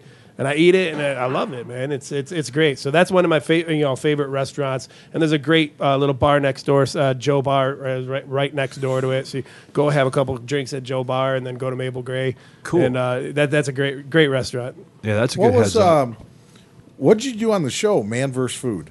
Oh, Man vs. Food. That was back in the day when we were, uh, you know, I was wrestling a lot. Um, they were doing an episode. Uh, you know, they went to Lafayette and uh, American Coney Island. They did the comparison and everything. Mm-hmm. But the uh, the challenge that he does every week. Uh, there's a place down in Southgate called Mallie's, and they had uh, Oh, yeah. a hundred and or two hundred pound ham, cheeseburger. And obviously, he wouldn't be able to eat that himself, so he recruited a bunch of Detroit. Uh, Yeah, I to remember race him. that. I remember Dude, that so episode. Yeah. I was one of the I was one of the wrestlers. I was the blonde mohawked wrestler. And, uh, I was sit- totally sitting next remember to uh, Gene Simmons from a, a, a Kiss cover band. Um, so yeah, when we had to try to eat the burger in, in two hours. and there was about 35, 40 of us, and we still we couldn't get it You down. couldn't even get no. Was it good though? No, it was horrible. Oh. no, because uh, it, I mean, literally the the the patty was drier like than- the patty was like a truck tire. You know, it was that thick and this big Oh, around. yeah. How do you cook it? Well, they had to cook it for 16 hours straight. Yeah, so and you're just to make have it different- Yeah, yeah. and so it was like it was very crumbly, but it was pretty Yeah, I remember that. Dude, that's not a hamburger. That's a f- piece of furniture. Like you said, it was Yeah. a, it's a truck tire. Yeah, yeah, exactly. What cow, Dude. So you got if you're We're gonna see listening, if you're listening, There, right there. right there. all you gotta do is Google uh, man versus food Ah, blonde mohawk. Man versus Oh, food that doesn't Mallie's. even look good. You're right. It No, doesn't. it was horrible. It doesn't. It's not food. I mean, He's made a bigger one since then. Really? a, bi- a bigger burger. than that. Yeah, because Yeah. someone else did a There bigger it burger. is. Look at you, than Jay. There he is. Oh. He made a bigger burger than that. There he Yeah, we had some of the Detroit Derby girls out there. and we- That's uh, awesome. Some Detroit firefighters. I remember when he did that episode. Yeah, it was cool. Yeah. He made Detroit look good. Like he did. He did us right. Yeah, yeah, and it was cool that he did. You know, he showcased both Lafayette and American. Yeah. Uh, so that was that was really cool. So And did you then- get to meet Adam Richman? Yeah, yeah, Was he was he a nice cool? guy. Yeah, Good. that was actually the first time I had ever heard about Slows too. That was back. That was Oh, back yeah. that long Oh, ago. that was yeah, right after Slows had opened up and they be, they started getting big. Yeah. exactly. So what? Let as we with what you've done or whatever. What are the things you're most proud of? Um, just Yeah. that, like uh, as far as your work and or, or just in in in, in how, Anything what real interesting we haven't touched on? I'm sorry. Anything real interesting we haven't touched on you'd like to talk about? Uh, no, it's just a matter of I. I uh, it, it's kind of cheesy. It sounds cheesy, but for No, me, there's nothing. for me to be able to like there's a lot of new younger wrestlers here in the detroit area um, that you know i'll still go to shows and every once in a while i'll go to the school and help train and stuff like that but s- being somebody that they respect that you know that i you know i i you know busted my ass here in the Hell detroit yeah, you area for a long Dude, time listen, so, d- so to be that guy that they respect and ask for opinions on and stuff like that that is like what i'm proudest of because That's uplifting. man. yeah, you know, it's yeah. it's to be able to guide somebody too, and uh, to be you know that they respect you enough to want your opinion, but also, you know, I love putting in the time and helping people out and trying to do whatever I can to make it. You know, Speaking of it- helping someone's people out, now. who helped you out with that left right cross combo? Because that was legit, and there was no cut in that. Did, did you, have you ever had any striking training? I did a little bit, actually back in the day, I remember Al Irish Yeah. back in the day. Yeah, I, I dude, did some training with him. I know Because your Mac trained with cross. I mean, Yeah. they were textbook. No, dude. I Well, we- remember or the back in hooks, I'm day, sorry, the hooks, Yeah. not your cross. He's got these monster. Yeah. Like those are like the power But shots. you did everything Right. right. You had it even with your head, like yeah, both of them. Well, that's I mean, honestly, stuntman, we we train a lot, Cool. a lot of fight training, Well, a that lot of makes boxing sense. training, Yeah. uh, a lot of MMA training. You know, whatever we can because it, you know we there's so many different styles of fighting in movies. You have to be very versatile. Yeah. So I mean, uh, a huge one that's become super popular since John Wick is the the Kali. Yeah. You know that that style and uh, joint And manipulation. jiu-jitsu. Oh, yeah, the in the jiu-jitsu, absolutely. So you, you have to to be marketable and be able to be hired. You gotta you gotta know a little bit of everything. Good. Yeah, and you, you got to be able to know it, like it's sell it, like you Yeah, know. exactly. Know how to sell it for camera. Because I'm watching, I'm like, ah, there's some haymakers. God bless him. You know, he's doing the haymaker thing, and he's just following choreography. And then all of a sudden, there's this one cut, and you just did three, and then you did a right, and that's not easy to do to follow a left hook Yeah, yeah. with a right hook. to try to get your hips back. yeah, I mean, I'm just working on that us- right now. Few of us could do it. But- well, we'll see on March 23rd. Oh, oh no, no, no. Listen, I don't know. You know, you'll be pulling. You can pull me down all you want, but I'm a goal scorer in the alumni. I don't, like you said, I'm you're- up to the paycheck now. I like. You're I the always tell Fedorov? Are you the if you Fedorov want of, us- the, of the I- alumni? Yeah, I'm. I'm the. I, I- dude, I'm. I'm the Fedorov, Yzerman, Shanahan. Of the alumni. You know, actually, I, love gotta that. say though, it's it's fun. I was just out there last Sunday uh, to watch you guys at Clark Park, and I was next to the next to the uh, uh, the locker room there, or next to the bench, and I would watch Darren, and Darren is like talking to the guys. He's all right, guys, well, yeah, come on. He, when uh, Eddie Mio made some Oh some great God, great dude, save. Eddie Mio Everybody, when- some Oh huge- man, when he the was whole flashing bench, when the whole bench starts chanting his I name, get- let me hey, tell you. But I watch you, and you're you're, you're you know, I'm and it's alumni it. game. You guys are you're obviously gonna you know destroy the guys, but you're you're you're you're you're the leader now. You're I, leading. I, I enjoy it. I have fun I think that that's the thing is I'm enjoying, like you said, that you, just to touch on. Isn't it nice to know that all the bullshit and all the things that uh, personally, whether I'm talking about myself, talking about you, knowing your story, Tim, Perry, anybody in this room, to be able to to to to say that you know all that suck to get to this moment to be able to enjoy what you're doing to influence to maybe i had somebody tonight at the dunham signing um, i don't know he's probably about 40 years old but to say that my book saved his life or whatever and you know i mean that's That's awesome. well, it's just to hear, and he said because he had a gambling thing, and Yeah. but he's been on a journey since 2015. It's given him his family. Like I, and when you know pain, Yeah. you can see pain, and you can see heal, and you can see so that when people say like, I know when people are full of shit. Mm. I know when people's intentions aren't pure, because I only carry try to carry mine the best with pure intentions. If I have ill intentions, you got to ask yourself what you did to put me in that mood. Because I do not, anybody in this room, anybody who knows me, I don't, because I'd rather influence and I'd rather um, be that one to tell you why you can. Now, it's not going to be easy. I'm going tomorrow. I'm flying at noon. I'm flying into San Francisco to speak on the, uh, What's that? I don't know. I think that was somebody's phone, actually. Oh. Uh, I'm going to San Francisco tomorrow to speak at the uh, um, at the Spark San Francisco uh, Summit Mar- uh, Medical Marijuana Summit. And this is um, in support of athletes for athletes for, care. Okay, and care in this case means cannabis, the use of cannabis. Well, Athletes for Care is the, the organization is our Athletes for care, yeah. Yeah. But the folk, the care that they're speaking of there is uh, is for care for whatever it is, mind, body, and soul, but also too with cannabis, how it's and especially the hemp and the CBD, CBD. but no, but all of it ha- I mean, it is the, the the the depth of it and how for me, I'm speaking on my experience, but you know, my story just keeps growing and growing and growing because my education, I get to go out and talk to the people out there now and come back all fully loaded education. Wow. Um, you know, if people want to know Saturday. So it's to be able to do that and to reach out and to be able to, whoever's listening out here, to know that you can, you know, reach us at email at grindtimepodcast.com and, and, you know, check us out at Perry's Grindtime watching the Facebook while we're on the air, man. Yeah, Oh. Right? Yep. Yeah.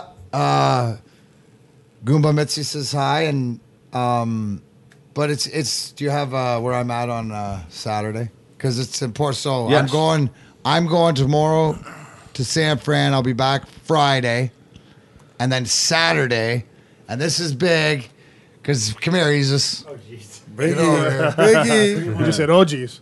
yeah. Because my man E here. So and he's on the uh, he's on the cover. So my man E. So the grind time. I'm launching Grind Time's first comedy event for a fundraiser for uh, U 14, 16. There it is. yeah. uh, baseball team.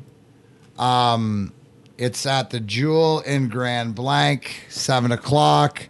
There it is. My um, you can see the information there. Uh, my Eric Europe, yeah, come on. I was gonna say thanks for calling me the host. By the way, it says that I'm the host on this thing. well, don't worry, would- well, if you're gonna freak out That's on that, I- you're not the host. I know. I- No, I, I appreciate. you it. want to be the host? Yeah, why not? Right. All right, you're Better gonna the host host it? than a third guy. Perfect. There you go. Uh, you got that Tony Vachik's there Just made it too. official. I did. It- it- that's the bit. Look at E stepping up. Right. He because usually Easis would have been. He would have been, dude. What are you doing? I'm paranoid. I'm freaked out. But he's gross, going, bro. Thanks for being the host. Because I took it as you don't want to be host. He's like, no, I want to be host. I'm like, you're host. so hosted by Grind Time Podcast presents Darren McCarty, uh, special guest Tony Vashik, and our host and comedian, the Detroit Cast own Eric, Eric Fady. Ah, right. There it is. I'm looking forward to it, man. Look, you said great. now, listen, bro. Okay. Here, get on the mic for a oh, sec. Now, you said last week when I came in here, you said, dude, you had a show and you were practicing. Are you ready? You got some yeah, good man, material? I had a, I had how, a, much, how much time?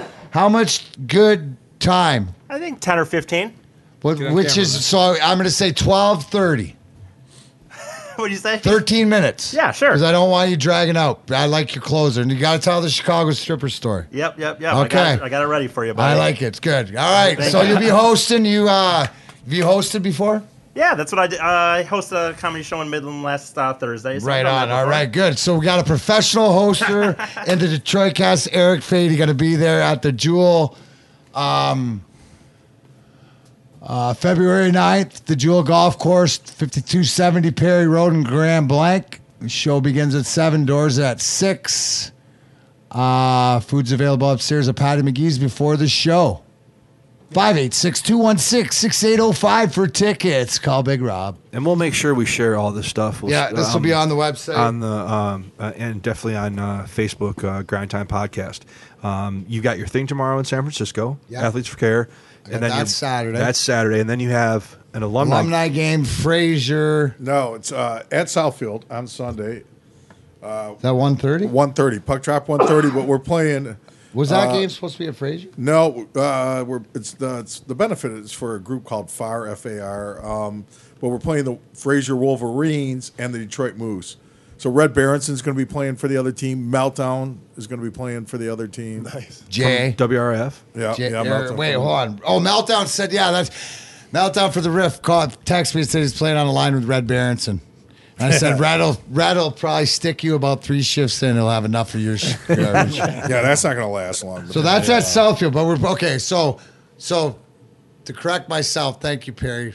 The Fraser part is we're playing a Fraser team. Fra- the Fraser Wolverines slash Detroit. Yeah, he Moose. hung me out to dry there, Tim, and he didn't like just said the Fraser. Relax, Yeah. 'Cause I'm getting all Well, freaked you out. recovered, man. Come on. I know. So that's at 1.30. um, anybody? I just heard this. So anybody up in Saginaw?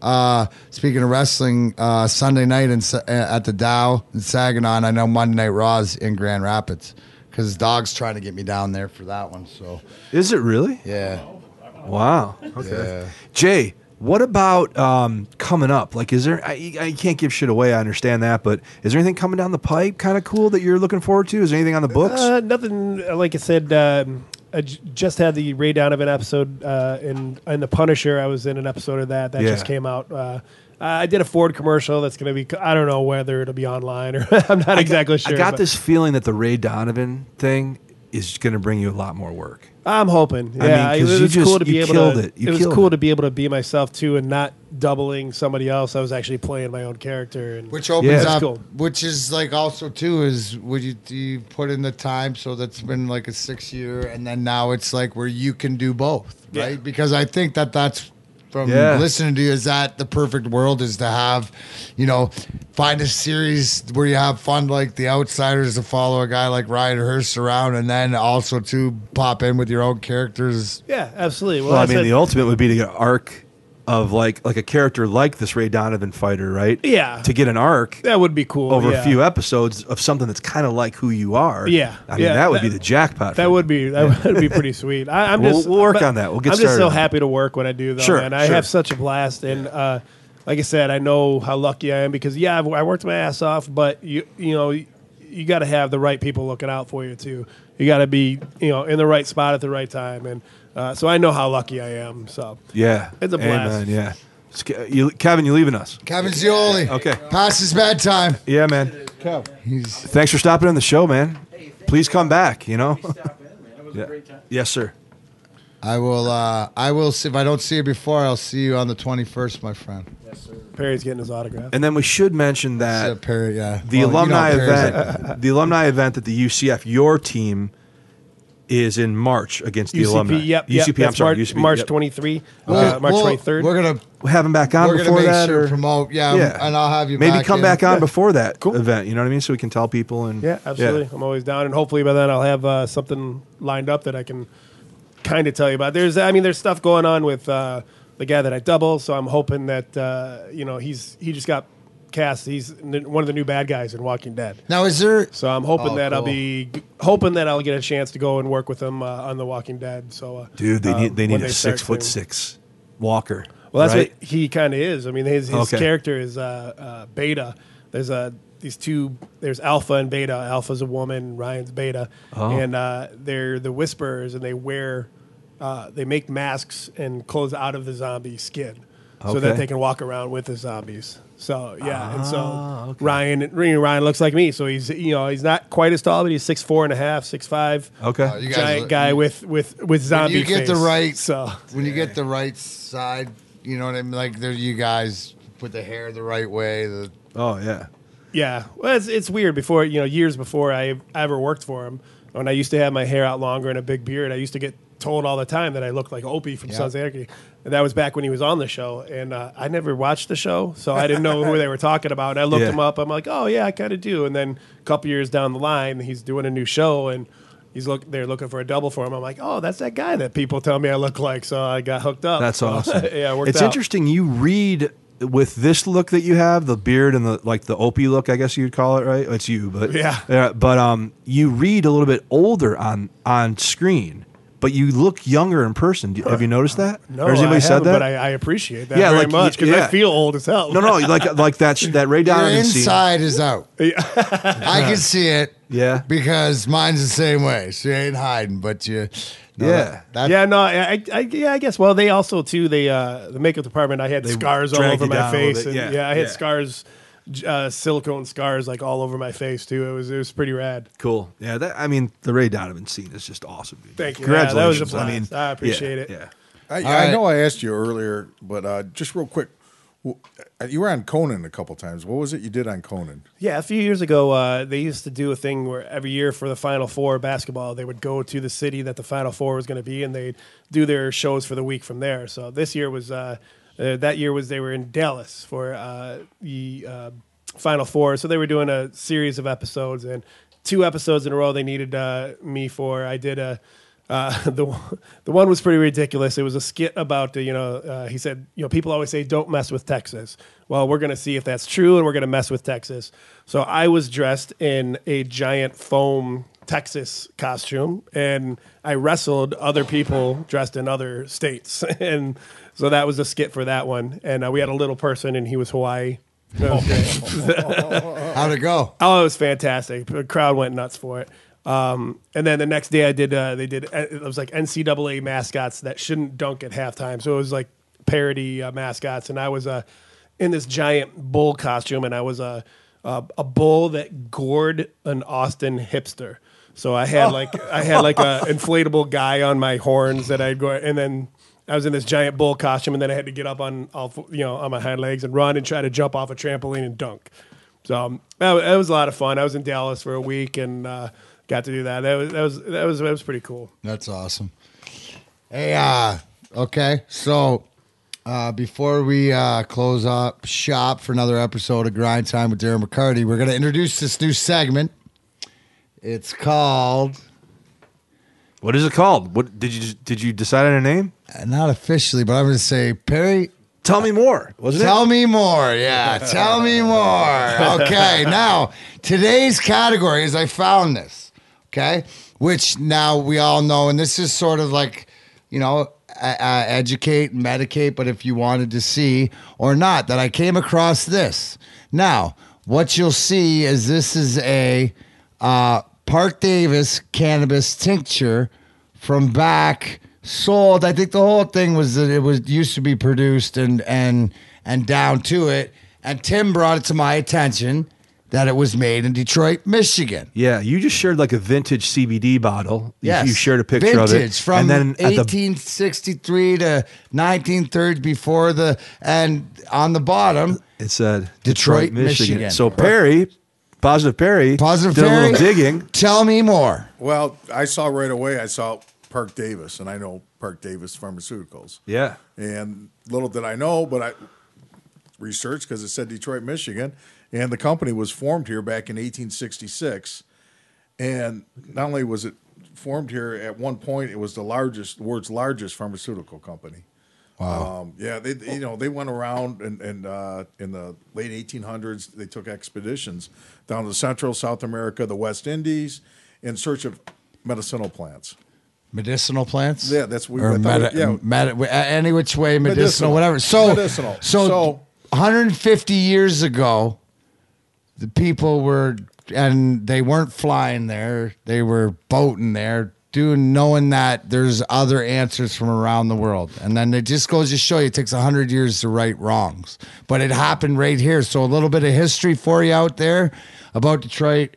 Michigan is is why Michigan maybe at the, you know, one of the precipice but forefront in Dude, we, we've Uh, been, been there since the 1800s. It's Right. amazing. Is, is, is- do you think it's it's because um, history tells us that we're supposed to, and it's supposed to be here, and not only it's your you know journey to use the product, but because that product, you know, was was searched out, found. And produced here, which it's like is they were- amazing. it's like they were already using I, it. it makes me feel good that Yeah. but more of of that it's like where you're from. It's like I guess if you if you know you were like so into pasta and you're from Italy. I Yeah. mean, like you know. Well, from here, you know, you, yeah, you, Yeah, you we're- beer? Because We're the proud of a whole lot of shit from li- here. Listen, Yeah, the whole thing beer, you there grab a Stroh's. is look We're, at that. we're medi- proud of a lot of shit from Detroit. Yeah, right. well, it shows you too that uh, they realized the potential of of Right, it. because right here we're then. talking CBD and we're talking the tinctures and we're talking Yeah. about the medicinal effects, which what we're talking about now. Same conversation. And they were on, on before it. Rockefeller. I just- it yeah, just blows me away uh, that- he didn't want Rockefeller and Hearst. Yes. the, the newspapers. Yeah, and, yeah, and because of the pulp. Um, Yep. But here's the thing. So think where we'd be 100 if 150 years wasn't Oh my you know, god, erased. We're, we, we'd be on another planet probably, right?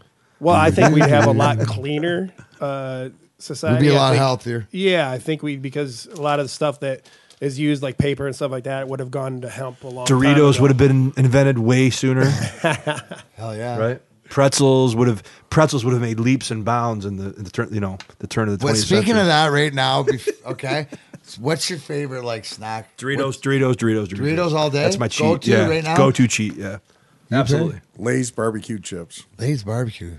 If I'm going chips, it's salt and vinegar. But I'm on to those big things, those pretzels with peanut butter in them. Oh, those yeah. peanut butter pretzel bites, and then chocolate covered almonds. You? See, if I'm if I'm gonna go, I'm more of like a sweets guy, so I would do a ze- those zebra cakes. Oh, I love those zebra Oh, they're the cakes, best thing in bro. the world. Oh man. Hey, hey, you know, I eat the 50 cent. 50 cent. Zebra cake, 50 cent. Oh man, they're so good. I get that, yeah. So, speaking So sweet. of That was our first. Uh, tell us more, and I, I think that was That was pretty a good tell us more, Perry. Thanks so for the research. if you want more information, get educated, get medicated. Um, I'm off to, I'm off to San Fran. Holy shit, dude! I'm going to San Francisco. I might be, I might be getting some seafood. Uh, you know, I love me some seafood. Put out Heck the, yeah. the, uh, right from the wharf. the wharf. Yeah. I might have to little check that sourdough out. bread and Me and the wife. were- Do you have uh, any? Do you right have any recommendations? And I they, we ate it at a great place right there. I, I don't remember the name. I'll have to ask her, and I'll but Yeah, I'll give it to text you. to- I'll- I'll- I'll fire me up. to you. there's a yeah. There's I'll a, t- thank got a you, great thank view you, over- Shannon, in advance. yeah, it's got a great view over the water and everything. It's yeah, Cool, it's good. man. Cool, Tim. What do you got going on uh, other than uh, helping the the Radio for One Studios? Uh, try That's pretty get- much it. Real estate get- and getting that studio done. How's That's- real that's- estate? Give us an update. It's good. Real estate's busy. Do you have any? Uh, give us uh, any any tips? Well, anything? For yeah, there's a huge tip. Anybody who's looking at real estate, if you're getting ready to buy or sell, um, we're entering a shifting market. So Explain. Well, we've been enjoying, kind of enjoying and struggling with. Every real estate market has its ups and downs, and depending on if you're selling or buying, it's Right. it's really binary. Are you a buyer or seller, and is it a buyer's market or a seller's market? We've been living and operating in a seller's market for like three years. There's been more buyers than there's been houses for sale, and right now, like as we speak, it's shifting the other way.